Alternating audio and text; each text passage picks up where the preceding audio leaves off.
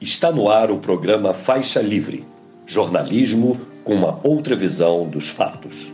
Olá, bom dia. Bom dia a você que nos acompanha nesta segunda-feira, 13 de novembro do ano de 2023, dando início a mais uma semana aqui no programa Faixa Livre. Agradeço a quem assiste a nossa transmissão ao vivo aqui pelo canal no YouTube, o Faixa Livre.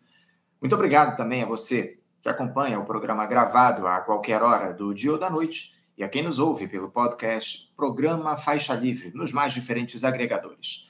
Lembrando sempre que o Faixa Livre é uma produção da jornalista Cacau, Cacau Farias, auxiliada por Isaac de Assis e pela jornalista Ana Gouveia. Hoje vamos falar sobre política nacional, porque o quadro internacional, aliás, vamos falar menos de política nacional, né? Porque o quadro internacional ele anda para lá de complicado. Não bastasse o massacre que os palestinos sofrem lá em Gaza, nesse genocídio patrocinado pelo Estado de Israel, a Europa também se vê às voltas com disputas políticas, episódios aí de suspeitas de corrupção, como foi o caso de Portugal, onde o primeiro-ministro António Costa renunciou ao posto após ser colocado no centro de um escândalo de tráfico de influências. Na Espanha, Pedro Sánchez busca apoio dos separatistas da Catalunha para tentar se manter como premier, que acabou irritando parte da população do país que tem ido às ruas para protestar. Isso sem contar ainda a guerra lá entre Rússia e Ucrânia. Para falar sobre todas essas questões, vamos conversar daqui a pouquinho com o jornalista Henrique Acker. Ele que está lá em Portugal e vai nos passar as impressões de toda essa crise em loco. Entrevista importante já já. Aquele absurdo que foi a queda no fornecimento de energia elétrica para parte dos paulistanos durante quase uma semana segue repercutindo.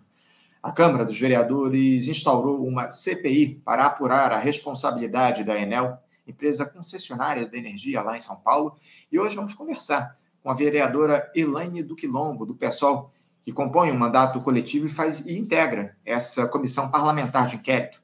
Queremos saber aí quais serão as iniciativas que a vereança pretende tomar em relação à empresa e também à prefeitura de São Paulo. Economia também faz parte do cardápio de entrevistas aqui no Faixa Livre nesta segunda-feira, para repercutirmos a aprovação da reforma tributária lá no Senado. O que é que o texto, muito desidratado aí, representa para o governo do presidente Lula? Até que ponto dá para considerar uma vitória da atual gestão, considerando que ainda teremos um dos maiores impostos sobre o consumo no mundo? Quem estará conosco para analisar essa e outras questões será o economista e colunista do Instituto por Direitos e Igualdade, José Luiz Fevereiro. Vamos encerrar a edição de hoje batendo um papo com o vice-presidente do Sindicato dos Metalúrgicos de São José dos Campos, o Valmir Mariano, para tratar do fim da greve dos metalúrgicos da GM, a General Motors, após mais de duas semanas. Um movimento intenso e que trouxe vitórias aí para a categoria. Fica aí atento, que o Valmir vai nos explicar direitinho o que, é que os trabalhadores conseguiram nessa negociação importantíssima para a categoria. Um programa aí com temas candentes para te manter bem informado.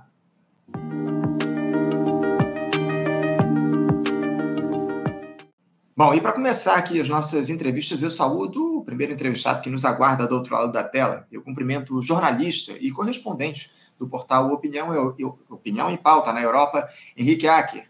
Henrique Acker, bom dia. Bom dia para vocês aí, meu querido é, Anderson. Um grande abraço aos nossos telespectadores do Faixa Livre. Né? Estamos aí à disposição. Obrigado, Henrique. Obrigado por mais uma vez você se colocar à nossa disposição aí para a gente fazer esse diálogo, esse bate-papo importante sobre os temas referentes ao velho continente, né, o Henrique? Porque se esse conflito no Oriente Médio preocupa a todos no mundo, aí em Portugal, mais especificamente, um outro episódio caiu como uma bomba nessa última semana e tomou conta do noticiário do país, e não é para menos. Eu me refiro à renúncia do primeiro-ministro Antônio Costa, do Partido Socialista, que entregou o cargo após oito anos. A renúncia veio depois que a Procuradoria-Geral da República Portuguesa anunciou que ele é alvo de uma investigação sobre um suposto esquema irregular de exploração de lítio e de hidrogênio verde por parte do governo do país sob suspeita de corrupção e tráfico de influência. É, o demissionário negou qualquer tipo de participação nesse episódio, como não deveria deixar de ser. A polícia portuguesa fez uma operação de busca e apreensão em sua casa e também em ministérios e prendeu o chefe de gabinete de Antônio Costa, o Vitor Scária, como parte desse mesmo caso, Henrique. Foram detidos ainda o empresário Diogo Lacerda Machado, ex-administrador da TAP que é a companhia aérea portuguesa e tido como o melhor amigo do primeiro-ministro, aliás, do antigo primeiro-ministro hoje, o presidente da Câmara Municipal de Sines, Nunes Mascarenhas, cidade onde haveria a exploração desse hidrogênio verde, Rui Oliveira Neves e Afonso Salerna, executivos de empresas envolvidas no negócio, também foram presos. Após a renúncia, o Antônio Costa seguirá sendo investigado neste inquérito, que, segundo a PGR, corre de forma independente do Supremo Tribunal de Justiça de Portugal. O presidente Marcelo Rebelo de Souza aceitou a renúncia e já convocou novas eleições, né, Henrique? Eleições legislativas que vão ocorrer em 10 de março do ano que vem.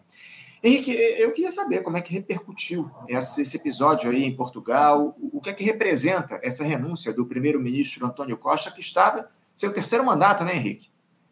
É, o, o Anderson, é, em primeiro lugar, eu creio que representa é, a falência desse, desse projeto do Partido Socialista aqui em Portugal, não do projeto como um todo, mas dessa ideia da, da é, do governo de maioria absoluta.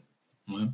Você sabe que em 2015 o Partido Socialista obteve é, um número de votos muito próximo do Partido Social Democrata e para formar governo, assim como está acontecendo na Espanha, teve que é, fazer uma coligação que acabou se apelidando de geringonça.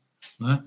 É, por quê? Porque trazia contradições no seu seio, claro é, mas basicamente com os partidos de esquerda. O Bloco de Esquerda conformou, participou do primeiro governo do, do Partido Socialista, não é, nesse governo da Geringonça, e o Partido Comunista apoiou o governo no, no parlamento, de tal maneira que foi possível é, é, é, é empossar o Antônio Costa como primeiro-ministro na ocasião. Esse primeiro governo né, da Giringonça, que durou até 2018 e 2019, se não me engano, é, foi um governo com as suas contradições, mas que teve ganhos, né, no sentido mais amplo da população. Primeiro, você teve um processo de restatização da TAP, porque a privatização da TAP, a primeira privatização da TAP, não só foi um escândalo, mas cada vez que se mexe mais naquele processo, se verifica que foi feito né, ao apagar das luzes da crise daquele governo da Troika né, que era comandado pelo PSD, Partido Social Democrata. Foi justamente isso, um processo. Na última semana, eles não tinham mais o que fazer, estavam numa crise muito grande, e a, a toque de caixa fizeram um processo de privatização cheio de irregularidades, né, que envolveu inclusive um empresário brasileiro, né, que era o dono da Azul, e, enfim, e, e um grupo norte-americano. Né? Enfim, é, é isso. É, houve também uma recuperação do valor do salário mínimo né, no período do governo da Geringonça, é, um certo esmero em trabalhar com as questões públicas, né, tanto a saúde quanto a educação, o transporte, enfim. É, houve avanços né, nesse governo da Geringonça, em que pese as suas contradições, que são naturais. Né? É, depois da última crise política que aconteceu, quer dizer, o governo, é, o, o, nós tivemos a eleição aí já desde 2000 19, você já não tinha mais o governo da Geringonça, tinha o governo do PSB, que conseguiu maioria, mas não maioria absoluta.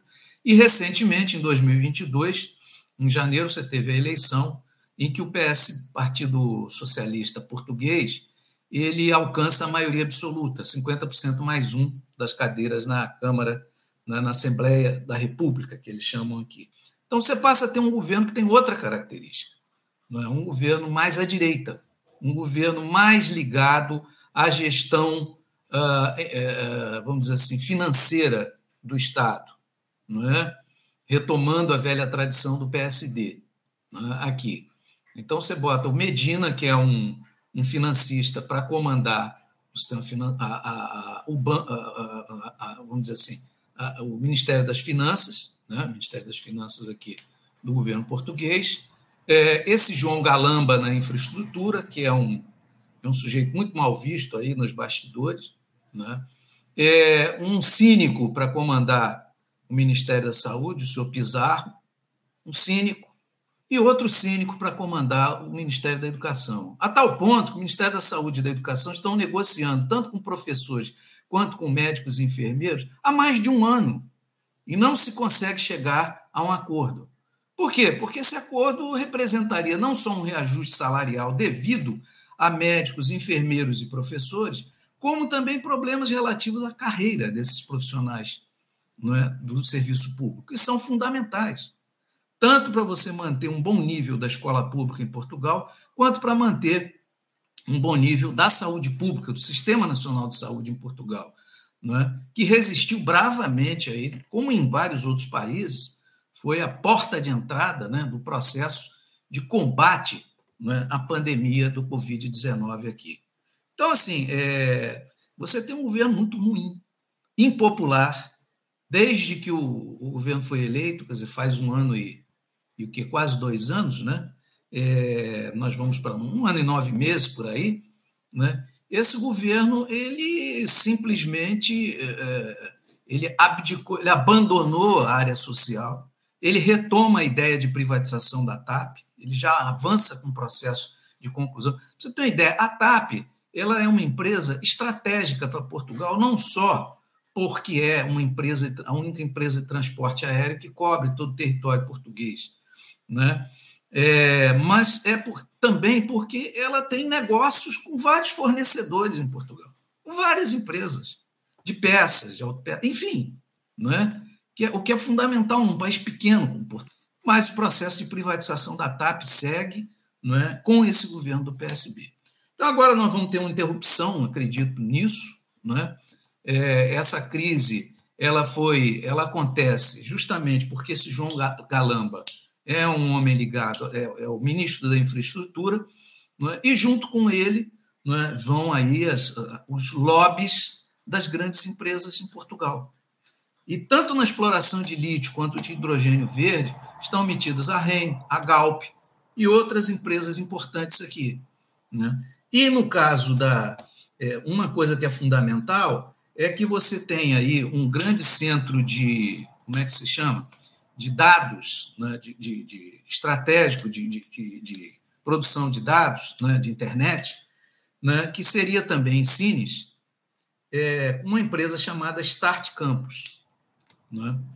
Então, o que, que acontece? Estão metidos aí o, o presidente da Câmara de Cines, Está metido esse secretário direto do Antônio Costa, é? que, segundo consta, o Ministério Público apurou, há mais de 20 gravações e, e, e enfim, telefonemas e, e mensagens de, de, de, WhatsApp, Telegram, etc. e tal, de, de internet, em que o nome do primeiro-ministro é citado.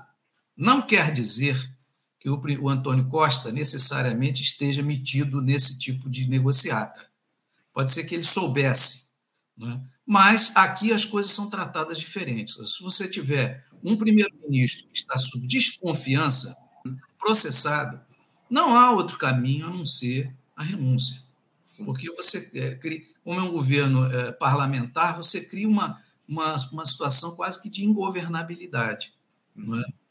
Então, a, a iniciativa do Antônio Costa veio nesse sentido. Ainda não há certeza se o Antônio Costa está diretamente medido metido nesse beneficiamento dessas grandes empresas nesse processo, ou se o nome dele foi usado indevidamente. Diz ele não é, que né, o primeiro-ministro não tem amigos, não é? até porque esse Scária que você citou aí, que é o secretário dele, era, foi, foi exonerado, é, foi encontrado um, é, uma, uma, gaveta lá com 78 mil, mil euros, um negócio estranho dessa, né? dentro do, do escritório, lá dentro do, no fim do palácio, essa coisa toda. Então, é, o processo de crise é esse. E ele vai ser administrado da seguinte maneira, rapidamente, Anderson. O orçamento de Estado de 2024, que era para ser votado agora, vai ser esticado o prazo até o final de novembro. Porque mesmo os partidos de direita, que sempre criticaram o orçamento de Estado e tudo mais, sabem que sem um orçamento de Estado é, a sociedade é, é, portuguesa vai passa por um processo muito mais crítico, muito mais caótico. Então, eles vão querer aprovar o orçamento de Estado, mesmo com emendas, né, manter o Antônio Costa até o dia 10 de dezembro, é esse o acordo que foi fechado, e em dia 10 de março você tem o processo eleitoral. A primeira pesquisa já aponta uma coisa surpreendente. O Instituto Intercampos fez a primeira pesquisa que logo no dia, dois dias depois é, do escândalo estourar e da renúncia do, do primeiro-ministro, E nessa pesquisa já dá o seguinte, quer dizer, uma queda, óbvio, do PS, PS Partido Socialista, não é, do primeiro-ministro, para 17, quase 18% das intenções de voto, mas o PSD, que é o principal partido de oposição, partido da direita, ele fica, ele cai de 25 para 21%. Os partidos que mais crescem aqui, e o crescimento é pequeno, de 11 para 13,9 o Chega, que é o partido da extrema-direita, e de, uh, de 6 ponto pouco para 7,9 o Bloco de Esquerda, né, que é o partido mais à esquerda. E, e 19% dos entrevistados não têm opinião ainda. Então, é. quer dizer, é, ainda é muito cedo para verificar o que, que vai acontecer. Claro, eu inclusive ia te questionar a respeito disso, né? Quem é que ganha, né, Henrique? Quem é beneficiado a partir desse suposto escândalo envolvendo o Antônio Costa, enfim, essas suspeitas de corrupção em torno agora do ex-primeiro-ministro. Ou, ou, seja, há um avanço de alguma forma da extrema-direita, mas ela ainda não se coloca como uma ameaça para Portugal, né, Henrique? Não, o problema é que essa pesquisa ela também aponta com clareza que a queda do PSD e o crescimento, ainda que pequeno, do, do, do Chega só permite à direita chegar a governo numa coligação. Ou seja, a coligação de um partido de direita com um partido de extrema direita. O que é extremamente dramático, porque, veja, o ano de 2024 é o ano dos 50 anos né, da, da Revolução de Abril, da Revolução dos Cravos a, enfim, vai haver toda uma movimentação política, cultural em relação a isso. E se o resultado eleitoral de março for esse que a gente confirmar essas pesquisas iniciais, talvez as coisas se alterem, evidentemente, ainda é muito cedo, né? Isso vai ser dramático para a sociedade portuguesa. Né? Do meu ponto de vista, vai gerar uma contradição violentíssima, muito grave, muito grave, porque a gente sabe o que é um governo de direita com a extrema-direita. Quer dizer, você vai ter aí é, certamente dificuldades para a maioria do povo pobre trabalhador. É isso, é isso, as dificuldades para o povo pobre trabalhador, como você muito bem coloca. Agora, o, o Henrique, é, você percebe é, alguma semelhança nessa investigação em torno do Antônio Costa com o que a gente teve na Lava Jato aqui no, no Brasil, Henrique? Pode haver uma tentativa de se criminalizar a esquerda a partir de um suposto caso de corrupção ou essas evidências aí passam das tais convicções que acabaram condenando o Lula por aqui? É, a gente ainda não tem muita certeza, mas o fato é que é, o processo contra o Antônio Costa foi instaurado à parte. Ele foi citado. Né, o próprio João Galamba, que é o ministro das Infraestruturas, ele nem foi chamado para, como é que se chama? Para ser ouvido pela polícia por enquanto. Né? é, os outros todos implicados, que são empresários, secretários de governo, etc. e tal, até por, por força da legislação, foram detidos e estão prestando esclarecimentos sobre o que, tá se passou. É, agora, é, eu, inclusive, fiz uma matéria para Opinião em Pauta, onde eu cito a possibilidade, essa possibilidade que você levanta. Quer dizer, o Ministério Público, ele, em tese, ele é um órgão que tem que ter transparência, exigir transparência e operar com certa com independência. Só que a gente não necessariamente, não é quem está investigando tem é, pode ter completa autonomia e uma carta branca da sociedade, né? É preciso que as coisas sejam muito claras para que deixem de ser, como é que se chama? é, vestígios ou é, é, como é que a gente vai chamar, que se usava muito aí a expressão na, na, na época da Lava Jato, é isso que você citou aí na tua, na tua fala, é, que fossem apenas, é, é, enfim... Convicções, né, Henrique? Convicções. É preciso muito mais do que convicções, é preciso provas, né? ou pelo menos indícios muito fortes para que um processo possa seja instaurado. É, porque senão você corre o risco de ter todo um processo eleitoral em março viciado. E depois disso, o próprio, o próprio processo chegar a um ponto de inviabilidade, ser suspenso e os, os acusados né, serem inocentados.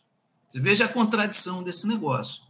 Então, assim, realmente, é, é, a suspeição que pode existir é por que um processo como esse nesse momento. Mas, enfim, tudo isso aqui está sendo também levantado e debatido em alguns órgãos de comunicação com um pouco mais de cautela. Um pouco mais de cautela, até porque justamente a experiência da Lava Jato no Brasil deixou marcas, né? Sem dúvida, deixou marcas, não há dúvidas em relação a isso. Agora, o, o Henrique, o, o, o Antônio Costa, ele era considerado, como você muito bem colocou, como, digamos assim, o arquiteto da geringonça, né? Aquela aliança aí ampla entre as esquerdas. Na verdade, não era ele o arquiteto, era um outro ministro que, inclusive, uhum. é, é, era um cara mais à esquerda dentro do, do de, dentro do, do, do, do PS, Partido Socialista Português, é? o, se não me engano é Pedro Nunes, eu vou, eu vou pegar o nome dele aqui, é, e que, inclusive, é um dos candidatos a suceder o, o, o Antônio Costa na, na direção do Partido Socialista. Uhum. Né? Um cara mais jovem e tal. Enfim, mas. É, é, é, o Antônio era um nome forte, evidentemente, dentro dessa, dessa construção que foi feita aí. Agora, a minha questão é a seguinte: você deu números aí relativos às primeiras pesquisas em torno dessa sucessão do Antônio Costa, que a eleição deve ser realizada em março do ano que vem. É, como é que fica propriamente a esquerda diante desse caso aí que você trouxe? Você falou aí que havia certas é, questões relacionadas à popularidade desse grupo que está no poder. É, você vê uma possibilidade, Henrique, é, da esquerda voltar a, a comandar Portugal a partir dessas eleições que vão ser realizadas no mês de março, muita coisa vai acontecer em relação a esses números que você trouxe para a gente. Você, claro. diante da, da, possibilidade aí que a gente tem de uma mudança no cenário político, como é que fica a esquerda diante disso? Ah, isso é uma especulação muito grande, porque ao mesmo tempo, veja, o PS, é, PS Partido Socialista Português, muito provavelmente não repetirá o desempenho de 50% mais um de deputados eleitos à Assembleia da República que aconteceu no início de 2022. Isso não vai acontecer certo? Ah, mas há um crescimento, ainda que pequeno, nas primeiras pesquisas, primeiras sondagens do bloco de esquerda. Ok. Mas, ao mesmo tempo, há uma queda não é, do PCP, uma pequena queda da popularidade do Partido Comunista Português. O que equilibraria isso aí? Então, é, o, o, o fiel da balança vai ser a extrema-direita. É a extrema-direita deve ser o fiel da balança. Um partido chega, não é? É, e que se chegar aí a 13, 14 ou 15% dos votos, né, é, e dos deputados eleitos, vai fazer a diferença. E aí vai caber ao PSD, que é um partido da direita mais tradicional aqui em Portugal, né, a, a, a enfim, vai caber ao PSD definir essa política. Vai ser pressionado pela extrema-direita, né? E, é, e, e, internamente vai ter que tomar uma decisão. Até agora, né, tem negado a possibilidade de fazer um acordo com Chega e etc. E tal, né? Isso também vai depender do desempenho de um outro partido que está caindo nas pesquisas, que é a Iniciativa Liberal. Né? É um partido direita, de direita também tudo mais, mas que é, desempenho político né, não é tão é, relevante, vamos chamar assim. Ainda é muito cedo para fazer um prognóstico, mas certamente você não vai ter uma maioria né, é, é, absoluta, nem à esquerda, nem à direita. Nenhum partido vai alcançar essa maioria. Ou seja, você vai ter algo semelhante com o que está acontecendo na Espanha. Né? Vai ter é. que governar por blocos. Inclusive, é o nosso próximo tema, o nosso próximo assunto aqui. Vamos, esse... vamos é, vamos, vamos lá. Essa efervescência política que também acontece na Espanha. Há uma crise intensa por lá, né, Henrique? Com muitos protestos da população nessa tentativa do Pedro Sanches se manter como premier, buscando o apoio dos separatistas lá da Catalunha, oferecendo a eles anistia depois da tentativa de separação dessa região do país em 2017. A direita, evidentemente, não gostou dessa iniciativa do Pedro Sanches, considerou a manobra como um ataque ao Estado de Direito e parte dos espanhóis foi às ruas, ou tem ido às ruas nesses últimos dias, inclusive no último domingo. Conta aqui para a gente como é que anda a situação aí na vizinha de vocês, a Espanha, ô Henrique. Bom, Anderson, em primeiro lugar é o seguinte, eu preciso dizer que a direita espanhola né, tem, tem um processo histórico, depois a gente fala um pouquinho disso esse, todas essas manifestações são extremamente demagógicas, não por parte do Vox, que é o partido da extrema-direita. Esse sempre teve essa posição raivosa, radicalizada, é? contra as comunidades autônomas, porque a Espanha é formada de comunidades autônomas. A história da Espanha é isso. Depois a gente chega lá. E aí o que, que acontece? O, o Partido Popular, que é um partido de direita assumido, um partido franquista, vamos ser, né, o seu objetivo, herdeiro do Francisco Franco, né, mais tradicional, é, esse partido, como não houve, o PP teve maioria de votos, mas não teve maioria absoluta para formar governo. O que é que foi que o, o, o líder do PP fez? Ele foi procurar os partidos independentistas para formar governo. Por quê? Você precisa, você precisa de cerca de 30, 30 e poucos votos, que são deputados na Assembleia é, do, dos Deputados é, é, da República é, Espanhola, para poder constituir maioria. Você precisa de 176 deputados, né, entre os 350, para ter maioria. E nenhum dos partidos tinha. Então, o PP, que hoje está na rua, né, protestando contra a aliança com os independentistas, que o Partido Socialista Operário Espanhol está patrocinando para chegar né, novamente ao governo, é o mesmo que procurou esses mesmos partidos algumas semanas atrás. Mas por que, que esses partidos, por princípio, os partidos regionais, e aí abrindo um parênteses, você tem quatro partidos na Espanha que são partidos nacionais hoje. Quatro. O Partido Socialista Operário Espanhol, do do Pedro Sanches, que é o atual primeiro-ministro, o Partido Popular, que é um partido tradicional de direita, o Vox, que é o partido da extrema-direita, e o Sumar, que é um amontoado federativo e tudo mais de partidos de esquerda. Os outros são partidos regionais. Tal é a força desses partidos, historicamente. Então, o que, que acontece dessa história toda? É, você, é, é, é, você precisa de 176 votos né, para poder. E desses 176 votos, você tem que incluir 31 deputados de partidos regionais que foram eleitos nessa, nessa última eleição. Então, o, o, esses partidos das comunidades autônomas, Catalunha, Valência, Galícia, o País Basco e Lérida, né, que todos eles são, são regiões autônomas que têm o seu próprio idioma, tem uma série de questões, porque a Espanha, como vários outros países da Europa, é uma colcha de retalho. Né? Ela foi formada de pequenas, pequenas nações que tinham suas culturas, as suas formas de ser, as suas línguas e tudo. O que, que acontece? Esses partidos sabem que com a direita, a direita franquista, né, do PP, e a extrema-direita raivosa do Vox, eles não terão a menor condição, né, e pelo contrário, as, as garantias das comunidades autônomas que foram asseguradas né, na Constituição e tudo mais espanhola, estarão em risco. Então, a negociação desses partidos, você vê, o Juntos pela Catalunha, que é do Carlos Puigdemont, que era o governante maioria né, em 2017, quando se fez o plebiscito na Catalunha para a independência da Catalunha, é um partido nacionalista. Teoricamente, teria muito mais a ver com a política do Vox e do PP. Só que eles sabem que eles não têm nenhuma janelinha aberta com essa gente. Então é demagógica essa, essa, toda essa manifestação, essa chiadeira. Na verdade, é uma tentativa de forçar barra para que não, é, não haja clima político no PSOE assumir, junto com o SUMAR e os partidos é, regionais, é, o comando da, da, próxima legislatura do país. Essa é, é a questão. Né? Henrique, é, eu tenho uma dúvida. Aí na Europa, especialmente nesses países que a gente está citando, Portugal, Espanha, Há uma escassez de lideranças políticas, como acontece aqui no Brasil. A gente tem duas grandes lideranças, né? o Lula, a, centro-esquerda, e o Bolsonaro, a extrema-direita. Aí na Europa, a situação meio que se repete?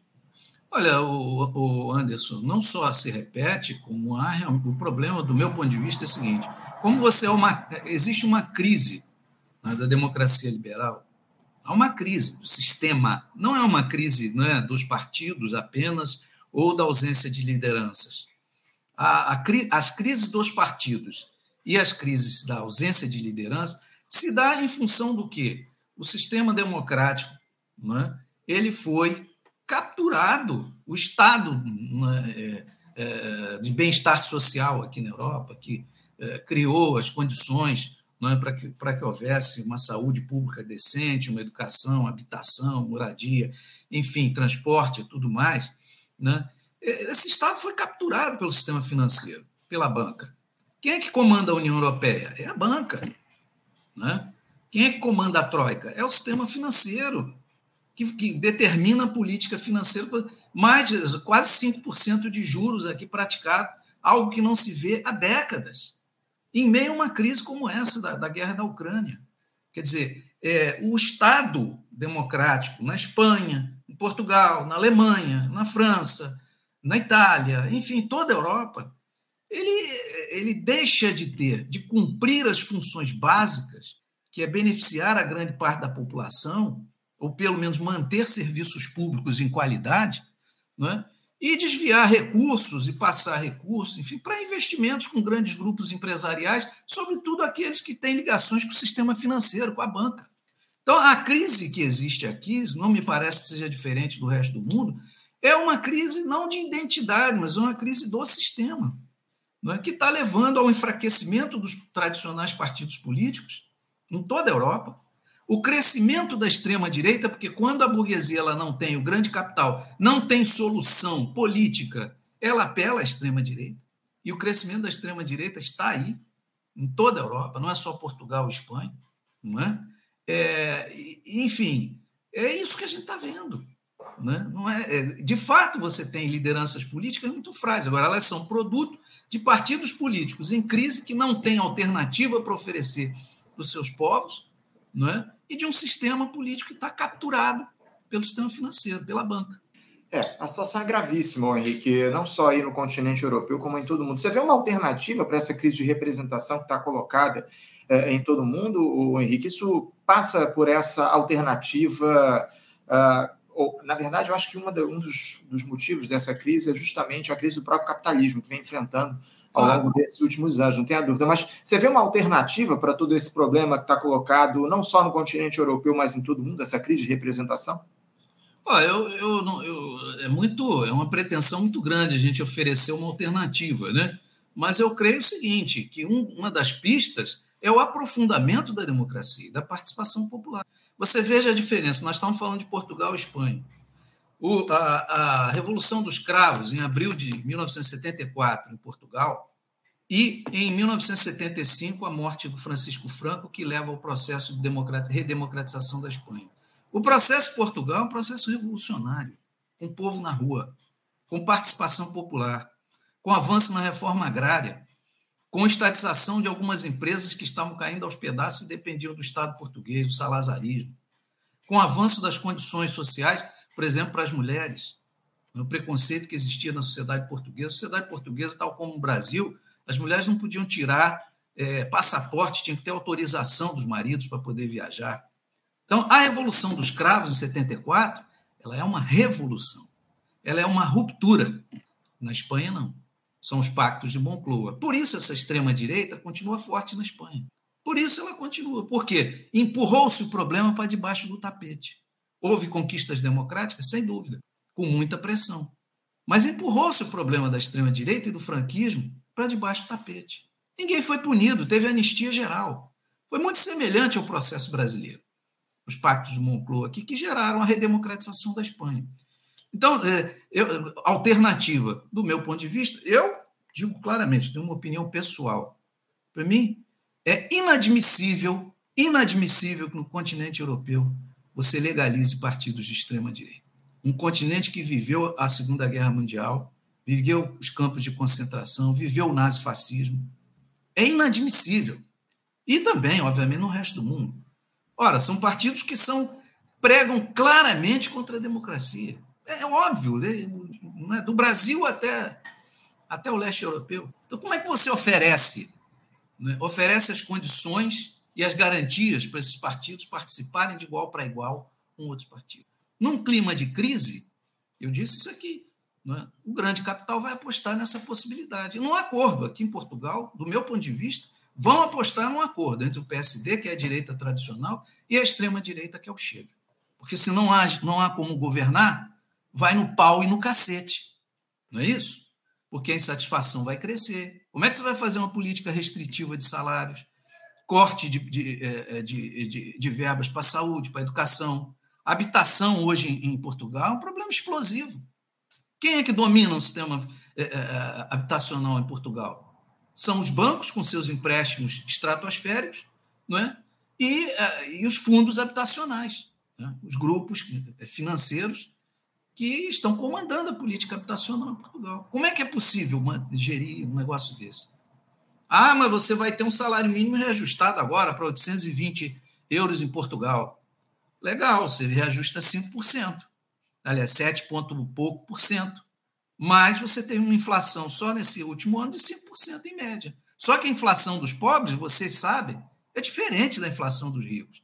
A inflação dos pobres está no, no supermercado, na feira, né? está no transporte, está no combustível, porque ele paga mais caro por tudo, e aqui em Portugal, especificamente, no sistema habitacional. Ninguém consegue mais pagar a, a renda, ou aluguel, como eles chamam. É, a situação é muito grave. O cenário da, do, do capitalismo no mundo ele está em total desmonte, o que a gente tem observado. Henrique, eu, eu também queria trazer outras questões aqui para o nosso papo, falando agora sobre o conflito, aliás, o massacre né, do Estado de Israel contra os palestinos lá no Oriente Médio. Nesse momento, é, muito se fala da saída de pessoas de outros países da região de Gaza, alvo dos bombardeios e do avanço das tropas de Benjamin Netanyahu. Ontem, os brasileiros, após uma longa espera, finalmente foram autorizados a cruzar a fronteira com a cidade de Rafah, no Egito, para serem resgatados pela Força Aérea e conduzidos de volta ao Brasil. Eu queria saber duas coisas, Henrique. Como é que os europeus observam esse morticínio hoje, com pouco mais de um mês do seu início? E também como é que anda o resgate dos nativos da Europa lá na faixa de Gaza, né, Henrique? Houve tantas dificuldades na comparação aí com os brasileiros nesse resgate dos europeus lá em Gaza? Olha, o, o, o Anderson, é, esse processo continua né, naquela fronteira ali com o Egito, que fica ali a conta-gotas, tanto para, para o resgate é, desses, desses cidadãos palestinos que têm dupla nacionalidade, a maioria é isso, né, que são palestinos e alemães, palestinos e suecos, palestinos e portugueses, etc. Mas não há muita preocupação. Os governos aqui na Europa não, não têm expressado, não têm preocupação com isso, não. Às vezes, aliás, se preocupam muito mais com os, os, os cidadãos israelenses de dupla nacionalidade que foram sequestrados pelo Hamas do que com esses que estão sofrendo bombardeamento lá na faixa de Gaza pelas tropas sionistas né, de Israel. Né? Então, agora, é, eu queria abordar com você o seguinte: na verdade, isso tudo tem a ver com dois movimentos. As ruas na Europa e isso é muito positivo, estão sendo tomadas por grandes, enormes manifestações. O governo Manuel Macron teve que recuar, tentou, e o da Alemanha também, do Scholz, tentaram impedir as manifestações pró-Palestina, alegando que eram manifestações a favor do Hamas, adotando o discurso dos sionistas, com essa história de que isso é antissemitismo. Quer dizer, né, o antissemitismo tem nada a ver com o antisionismo. Né? Em que pese o sionismo utilize o antissemitismo como arma, né? como instrumento político ideológico para se justificar. Então, o que, que acontece? As manifestações em Londres, em Paris, em Berlim, em outras cidades desses países, né? e outros países, também na Espanha, e outros, outros, outras grandes cidades, são manifestações muito, muito grandes. E, inclusive, nos Estados Unidos, a gente tem visto isso, o que gera um certo desconforto né? para o Joe Biden, porque ele sabe que tem eleição, né? Ele sabe que tem eleição. Isso também pesa. Não é? O Partido Democrata tem algumas, um segmento de raízes aí, é? em algumas áreas populares. Então, é, é, em primeiro lugar, é isso, quer dizer, uma contradição. Os governantes da Europa todos assumiram esse discurso cínico de que Israel tem o direito de se defender. Eu também acho, qualquer país tem o direito de se defender. Mas o que Israel está fazendo é um ataque na verdade, né, é, é um genocídio contra o povo palestino na faixa de Gaza. E também com repercussões na Cisjordânia. Agora, o que me parece mais complicado, o Anderson, e eu queria falar um pouquinho do nosso quintal, se você me permite, é como a mídia empresarial tem tratado esse problema. Não só reproduzindo essa história do antissemitismo, que é, é uma mentira, você não vê em nenhuma grande manifestação, ninguém, estamos com o Hamas, não existe isso. Existe Palestina livre. Acabem com o genocídio. Deixem as crianças sobreviverem. Essas são as palavras de ordem. Não tem ninguém defendendo Hamas. Isso, isso é uma mentira. Né? E ainda que o fosse, há toda uma polêmica sobre isso. Né? Porque se o, inclusive parcela, a gente viu isso nos Estados Unidos, um movimento forte de judeus norte-americanos pelo fim do extermínio do povo palestino. Né? Então é preciso a gente fazer essas considerações. Agora, como é que a mídia empresarial vem tratando o assunto? A situação mais cretina que eu vejo, o Anderson, aqui na Europa, e não difere um pouco dos veículos de comunicação no Brasil, mas na Europa está aqui do lado, né? o Oriente Médio está aqui do lado, está próximo. É o seguinte: é, não tem jornalistas europeus, não existem jornalistas europeus, norte-americanos e de outros países na faixa de Gaza. Você sabe por quê? Você que é o nosso interespectador aí. Porque em 2021, há dois aninhos atrás, o governo de Israel, o brioso governo de Israel, o democrático governo de Israel, bombardeou a torre de imprensa no centro de Gaza. Ah, mas foi um acaso. Não, Todo mundo conhecia a torre de imprensa no centro de Gaza. Doze andares. Foi bombardeado.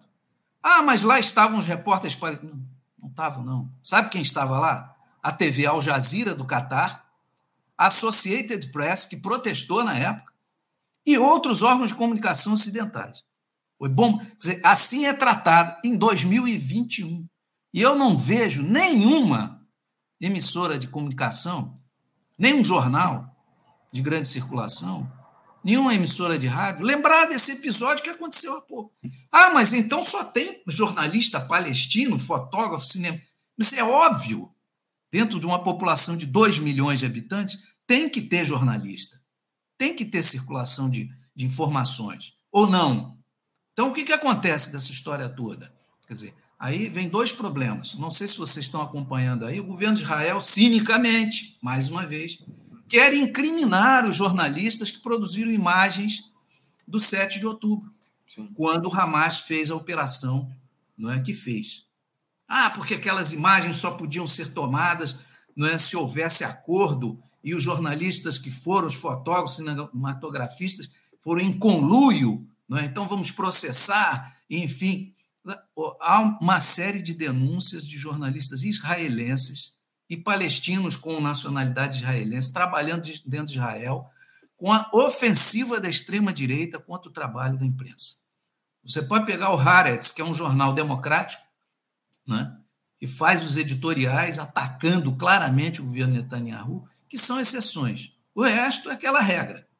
E, lamentavelmente, o que é que a gente vê da imprensa ocidental, da mídia empresarial? Eles mandam seus correspondentes para Tel Aviv.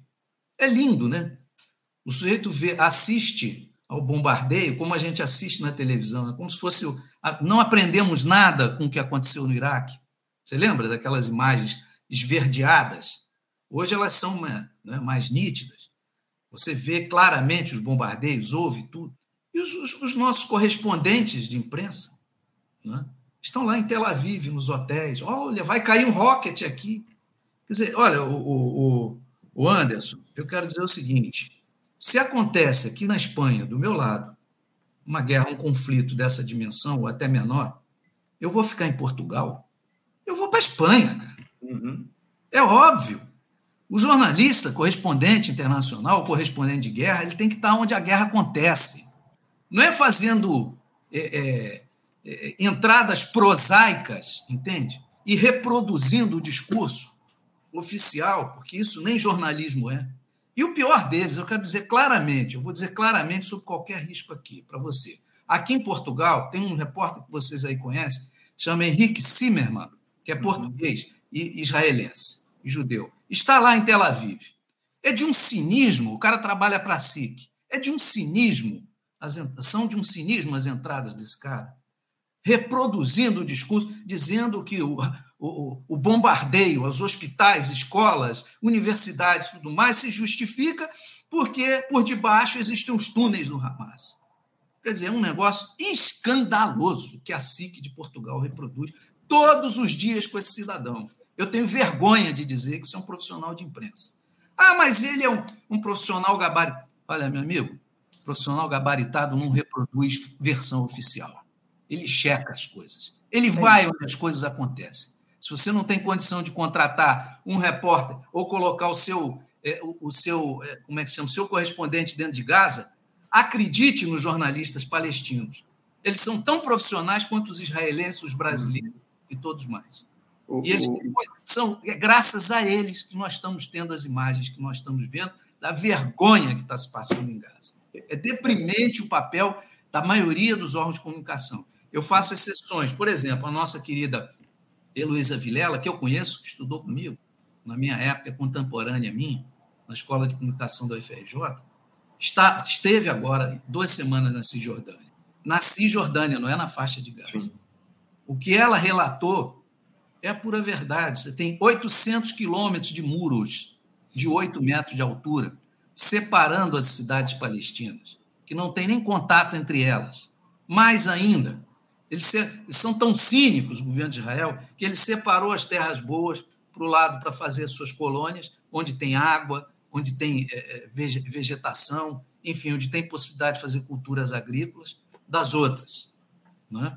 É, os postos de, de, de, operação, de controle, que a, a, população palestina é submetida todos os dias para ir e voltar, para trabalhar, dura-se muitas vezes, em média, de duas a quatro horas naquelas filas enormes, passando para lá e para cá.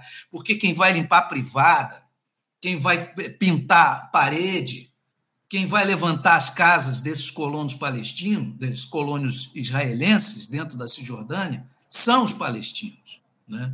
Então, essa, essa. Outro, nós tivemos uma equipe da RTP, da Rádio e Televisão Portuguesa, que esteve na Cisjordânia, porque não conseguem entrar em Gaza. Uhum. Agora, é uma vergonha você ter 41 colegas nossos mortos até anteontem, e nenhum órgão de comunicação, eu não sei se no Brasil tem citado isso, citou a Federação Internacional dos Jornalistas, os, os, eh, os Repórteres Sem Fronteira, o Comitê para a Proteção dos Jornalistas, que são três entidades internacionais estão denunciando. Está aí, é só abrir o portal desses, desses órgãos internacionais para mostrar como está sendo feita a cobertura em Gaza. E como os nossos colegas, que são jornalistas, que para mim jornalista não tem nacionalidade, ainda mais em processo de guerra. Eu não quero saber se ele é israelense, se ele é palestino, o que é. O, o importante o, é que retrata, repórter. O Henrique, todo, todo o direcionamento da grande imprensa aqui no, no Brasil está colocado no sentido de condenar as ações do Hamas. A gente, a, a grande imprensa não denuncia todos esses episódios que você está trazendo aqui para a gente, falando a respeito dos jornalistas. É muito raro a gente ver algum tipo de denúncia nesse sentido ao que tem se dado aos nossos colegas que estão nessa cobertura lá na, na Palestina. É, é lamentável, é muito grave tudo isso que a gente tem observado. Henrique, eu estou com meu tempo mais do que esgotado, eu preciso encerrar aqui o nosso papo, mas eu prometo que a gente vai voltar a dialogar a respeito dessas questões do conflito. A gente tinha também o assunto da Ucrânia para tratar aqui no nosso, no nosso papo de hoje, na verdade, do, do Nord Stream, né, aquele gasoduto né, que liga a Rússia ao continente europeu. A gente vai tratar disso numa outra oportunidade aqui com você, que eu já ultrapassei muito aqui o nosso tempo. A nossa próxima entrevistada nos aguarda, mas eu quero agradecer a tua participação com a gente, sempre aqui contribuindo com muitas informações importantes a respeito do que tem ocorrido aí no continente europeu. Tá bom, Henrique? Muito obrigado pela tua participação. Te desejo um ótimo dia e deixo meu abraço. Obrigado, Anderson. Obrigado a Cacau, toda a equipe do, do Faixa Livre. Obrigado aos interespectadores e estou sempre à disposição. Um abraço. É um abraço, Henrique. Até a próxima.